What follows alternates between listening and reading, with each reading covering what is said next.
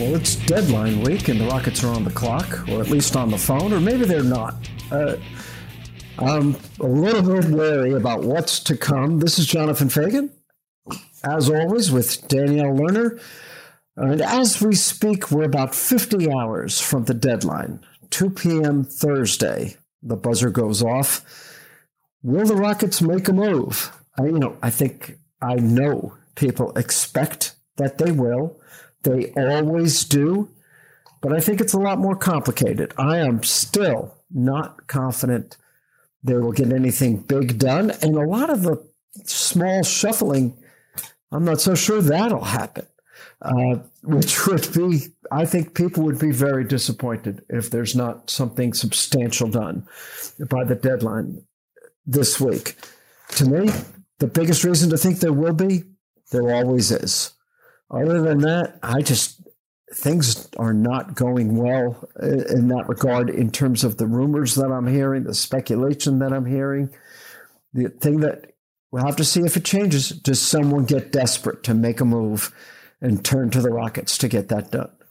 What do you think, Danielle? Do they do it? I mean, I, I, I could go either way at this point, but I think, as you have said, if they don't do anything, it's because they are negotiating right now, not from a place of desperation. They, I know people will be disappointed if nothing happens, but the Rockets feel like they don't need to do anything. So, you know, keep that in mind that I don't think they're going around begging anyone for deals at this point, but it is crunch time and things change rapidly.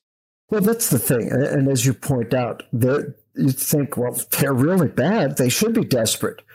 Uh, well, they don't have the two factors that make a, a, team desperate. They're not good enough to need one more piece or to try and get in the playoffs. The Pelicans made a really good move to get CJ McCollum, who fits their need. They needed a shooter in the backcourt badly. And so they made a move to do that. Well, now they're a solid play in team, maybe even better than that if if Zion Williamson ever gets back, certainly they expect to be better than that. The Rockets are not in that situation. Other teams have expiring contracts. Move them before you lose them. The Rockets aren't that.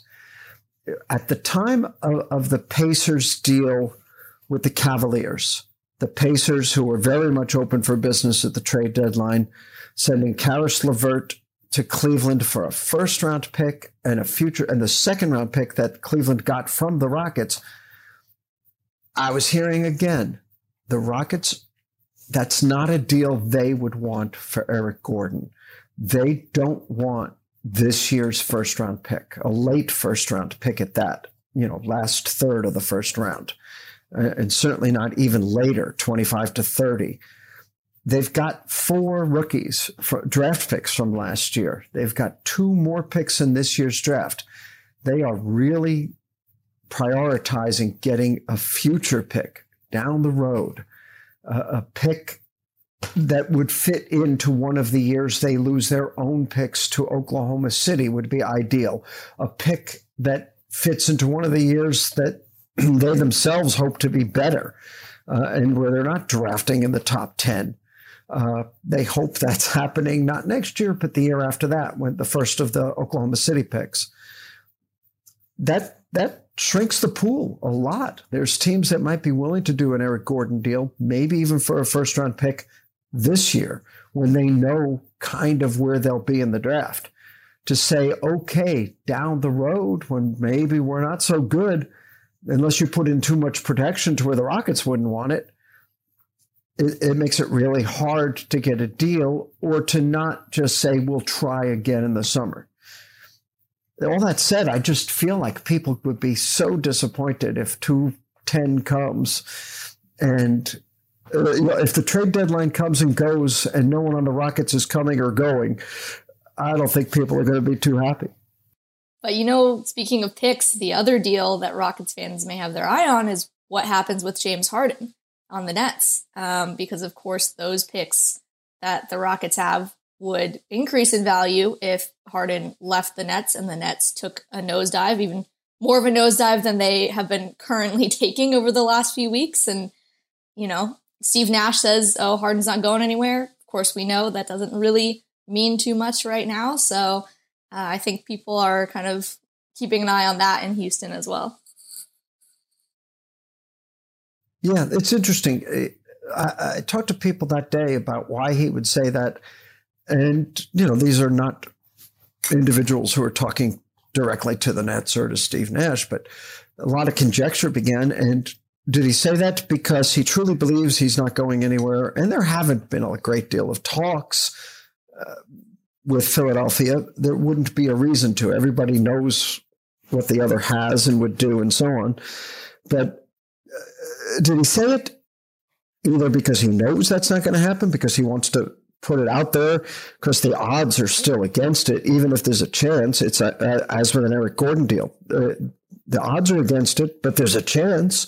Well, that might be the case with a Harden deal, but there's still a chance. Or is it a message to James Harden that, look, you're not going anywhere. Just jump in. This is it. Make this work.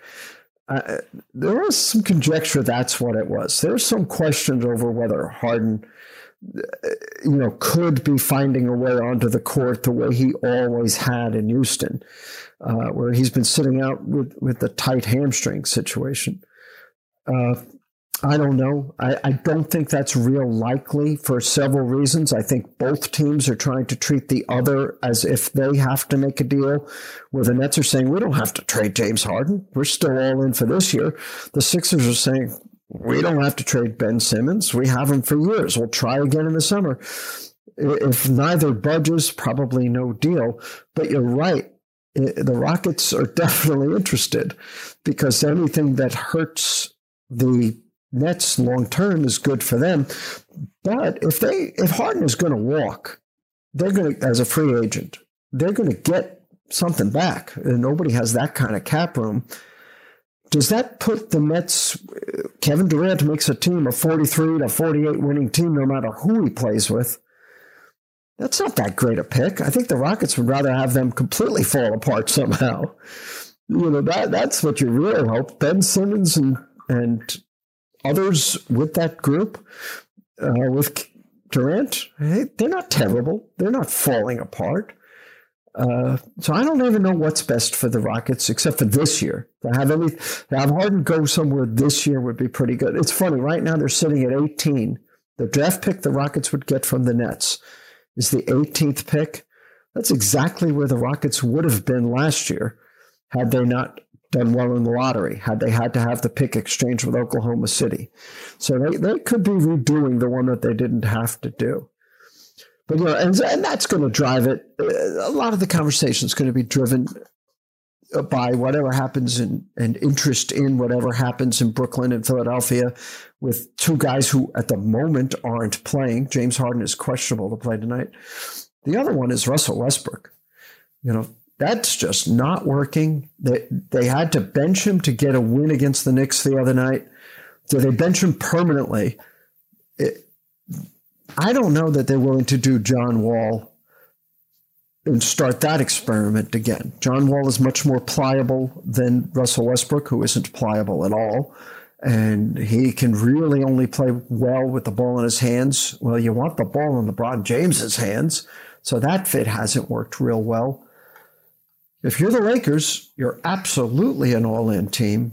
Do you put the 2027 pick unprotected in a deal to get the Rockets to take Russell Westbrook? I mean, I think that would be certainly an interesting scenario. And you kind of touched on the thing I was going to ask you about next, which is John Wall. And if you think he needs to still wait until the offseason to find a new home, or if that could be coming this week. That one's the least likely uh, of the guys Christian Wood, Eric Gordon, John Wall. The least likely of those three to be dealt is John Wall. Uh, there's there was talk. I put this in my story the other day. There was something working with an Eastern Conference team. It would have needed a third team to get involved uh, for John Wall, a team that was interested, and that has is gone. It's just not going to happen. And I never could figure out who that was, but there was some momentum about two weeks ago, and that's gone. So people can go ahead and speculate and have fun with that, but it's just not happening. I don't think that's going to happen.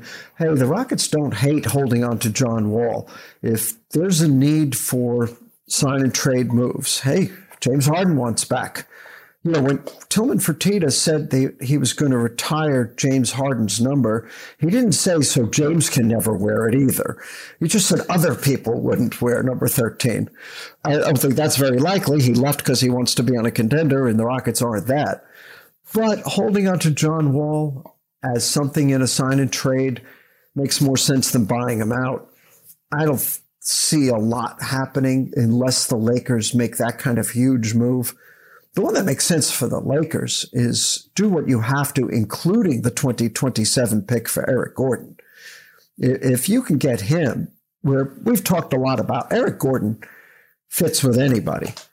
Uh, you know, he but he certainly fits with their needs. Another shooter, uh, uh, right away. You know, the best defensive wing on the team, right away. He's, you know, LeBron can be when he wants to be, but play after play, game after game that he plays, Eric Gordon absolutely upgrades a defense that needs it.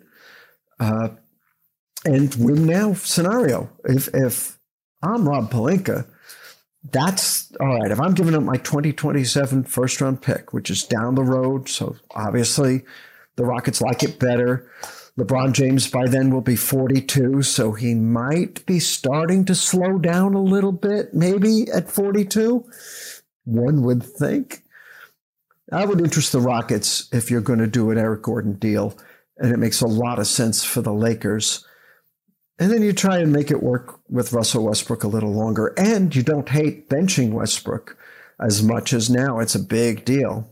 Uh, I don't know. It's a hard thing. And the other thing you don't know knowing the dynamics of, of the Lakers right now, all right, Westbrook reacted to getting benched the second time much better than the first time. But if they make a habit out of it, if they do it in the playoffs, is that disruptive? Is that a problem? Uh, something else they have to consider, and that's where they know more than you know. They know how he's thinking and, and how he's liable to react if that happens. Boy, that was a bad trade for them. And then the other thing is there are other wings. There's other shooters out there. You know, they can revisit the Buddy Hield idea. Harrison Barnes seems in play. Jerami Grant doesn't really fit as well, but he seems to be in play. Uh, there's some guys out there that can help.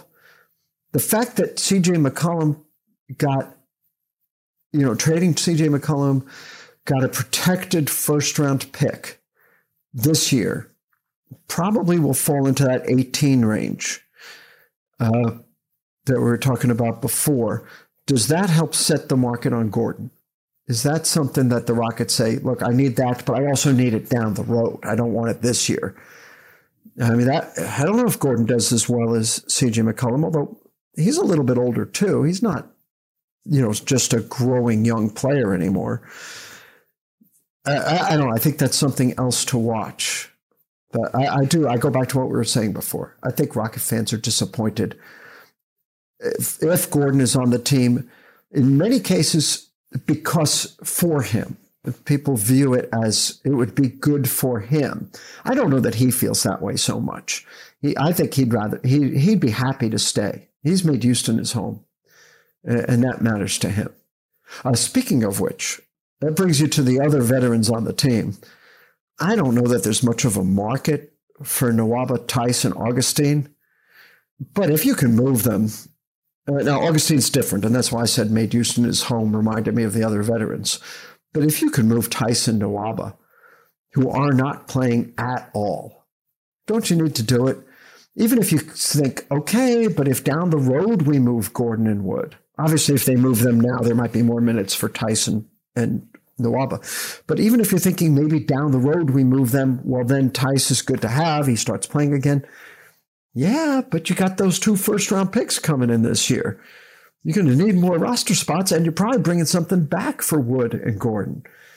I think if they can move them, that's the most likely scenario, even though the Rockets seem pretty ambivalent about it you've got to think that those guys, you know, being veterans, they understand the position that they're in. They understand, you know, they're not getting minutes right now. And it kind of, there's a lot of moving pieces around the trade deadline. And I think they understand that if the Rockets can get a deal that they feel is worth it, that they're kind of on the chopping block. Um, I don't think that they are naive about that. But again, it has to be worth it. You're not going to get rid of guys, even guys who aren't playing, to get virtually nothing in return. But I don't know that that many teams need guys who haven't played in weeks. We are just throwing cold water on all of this, aren't we? We're just killing this.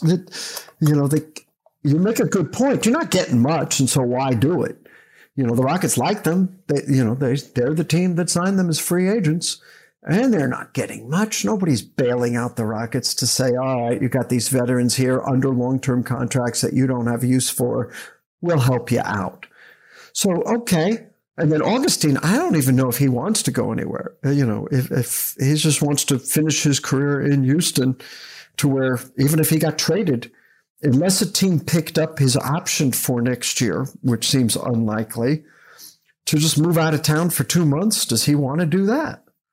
Uh, or would he just say, all right, that's a wrap? And so if we're now saying the reasons that Theis deal, Nwaba deal, Augustin deal, Gordon deal won't get done, that brings us to Christian Wood. And I think that one's a little better chance than Gordon, even though it would seem like it ought to be the other way around. I don't think there's a real great chance on that one either. And I know he wants to stay. This is where he wants to be, uh, which is interesting because, you know, he only has one more year on his contract, and the Rockets are not looking like any kind of even playoff contender during the time of his contract. And if he's looking for a big next contract, it's not just numbers. You need to be viewed as a guy who wins to get those numbers.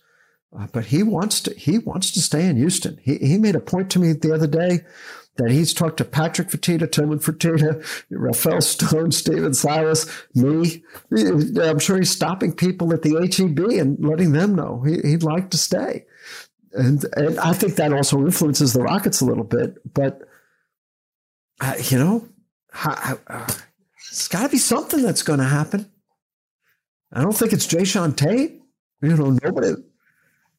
There is something to be said, I think, for a guy who wants to be here. Obviously, the Rockets have had guys in these last few years who have made it very clear they do not want to be here. So, you know, Christian Wood making that known, that's not necessarily going to stop anything from happening if there was a, a really great deal that came to light. But I think that that's a value to to the Rockets at this point. And as we've said before, Christian Wood is kind of on on the edge where he's he's young enough that he still hasn't you know reached reached his peak necessarily and he's able to relate with all of these other young guys that the rockets have in but he is experienced enough um, and good enough that he can be one of the leaders on this team and, and be one of their best players and has been one of their best players for large chunks of this season. When Stephen Silas told me the day before the Cleveland game, he's going to start playing the two centers together again, that he needs more data on it. And Cleveland's big lineup was an opening to do that. And he liked it. It went okay that game. They won that game. So he did it again in San Antonio, even though they do not play bigs together. Then he did it again in the New Orleans game. All right. Some of it is circumstances, matchups against teams with two bigs together, or Eric Gordon being out of the first New Orleans game, probably again tonight being out.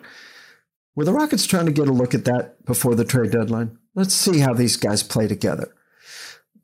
I don't think so, but maybe it doesn't hurt. Of course, it didn't go very well. The offensive rating was horrid when they were on the court together, although I don't think it had anything to do with them being on the court together. I think, like early in the game, Jae'Sean Tate had some drives run out on him, rimmed off, that he made later in the game. I don't think he missed those drives over the same people because there were tall people on the court with him so a small sample size of one game, 13 minutes isn't really much data.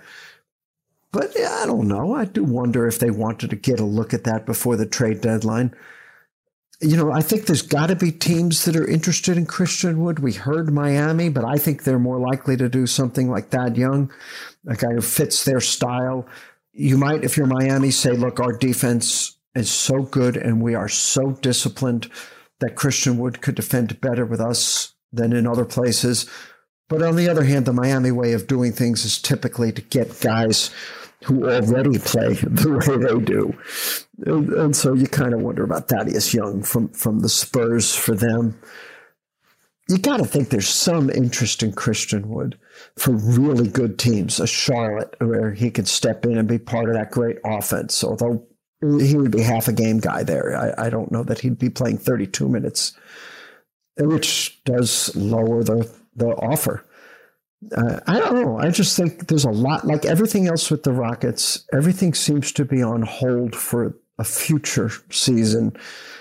The trade deadline seems to be falling into that. And I know people are certainly expecting major moves out of them. It won't be a surprise if Eric Gordon or Christian Wood or anybody else gets moved. But right now, it's sure the odds are against it for a lot of reasons and everything. I have not heard anything outside or inside that differs with that. That what they're looking for is hard to get. The relatively unprotected or completely unprotected down the road pick. The other thing they're not real interested in, but this is the one I wonder if changes on the deadline. The guy early, like Nickeil Alexander Walker, got traded in, in the McCollum deal today. The guy who's still in his rookie contract hasn't panned out. Will he do better in his next the lottery pick, you know, like when the Rockets traded all those years ago for Terrence Williams uh, or Jordan Hill, when they were getting guys all from that draft who hadn't panned out, still in their first contract. I mentioned Nickeil Alexander Walker, who's in that now. They're not looking for that either. Because again, you go back to the, the four rookies, Kevin Porter Jr., KJ Martin, even Jay Tate, who's not a young kid anymore at 26, but he's in his second year. Two more first round picks coming in next year. Uh, you know, I don't know that they want another guy in his first or second year or would prioritize that over a pick five years from now. Yeah, that's a that's a lot of teaching for that staff to do. Um, so I I think you're right. I think that adding more young guys to the mix uh, is probably not what they are looking for. But I did want to. This was a better segue, like two minutes ago, but you were on a roll, so I didn't want to stop you. Babble. you wrote a story the the other day about Sengun uh, going to dream school. Uh, I made a big point, and it probably belabored the point a little. It's introductory classes. Things like that are marginal advantage or help if you just do it once. It's got to be one of those things where you work on it, work on it, work on it. Uh, and it gets so advanced. The Hakeem way was counters, a counter move for whatever you do defensively. It's so it's not one thing I can show you and you can just now do it and apply it. That's the kind of thing that would need a lot more work. But Alperen Sengun does seem to be the sort of guy who might be able to use some of that stuff. He's going to have to become a better mid range shooter at a time when that's the shot least valued in the NBA. As opposed to when Hakeem did it, everything was different, everything was inside out. But that was part of the, I mean, the dream shake was to get a mid range shot. Now, it was also, it was a counter, and everything was based off of, of drop step jump hook, and then counter. Those are the things that Alpi would seem to be able to apply. Uh, but of course, if he's going to be taking five threes a game, that's very removed from the Hakeem way, also. Uh, you know, he they did post up Alpi, and they'd like him to be such a threat that he draws double teams because he is such a good passer, has such a good feeling for passing. Uh, it's something to watch, but it's always good when he can or any of the guys can meet with, with a guy like Hakeem, or even his conversation with Chuck Hayes about playing against really big, strong guys. Uh, the other story that I did the other day, I think that's something also to watch. The tra- off-season training that the Rockets have in mind for the rookies and how much they need it. That, that people forget they're 19 years old. These are guys who are going to change, and they could use it. They need to get stronger. Even the guys who are sturdier looking, like Garuba and Josh Christopher, having greater strength. And absolutely, Alperen Sengun needs to get a lot stronger. In fact, it was his comment that made me think of the story where he said, yeah, he needs to get a lot bigger and stronger to go against big people. Uh, so that, I, I think that's something that also will factor into what the Rockets look like in the future, maybe even more than the trade deadline. I don't know that the next couple games will factor in much at all. Uh, we get the Pelic- Pelicans tonight in a rematch as they wait for CJ McCollum, and then the really hot Toronto Raptors in the second half of back to back for them in another rookie showdown. Jalen Green and uh, Jalen Green and Scottie Barnes. Uh, so some things to watch, but I know everybody else is interested in something that'll be done by 2 p.m. on Thursday. And so we'll talk about it all again next week. I think there'll be something to talk about. I, I know we doused cold water all over it all, but I, I, there will be a trade. I'll be shocked if the Rockets don't do something, even though the odds are against any one thing. Something will happen. I'm betting not Eric Gordon. He'll be still in Houston against the Raptors Thursday night. Got to think one of the veterans will be moving. Uh, but we'll talk about it again next Tuesday. For Danielle Lerner, I'm Jonathan Feigen. Thanks for being with us. Get your podcasts wherever you get your podcasts, Texas Sports Nation. And we're real happy that you joined us. A lot more to talk about next week. Please come back with us then.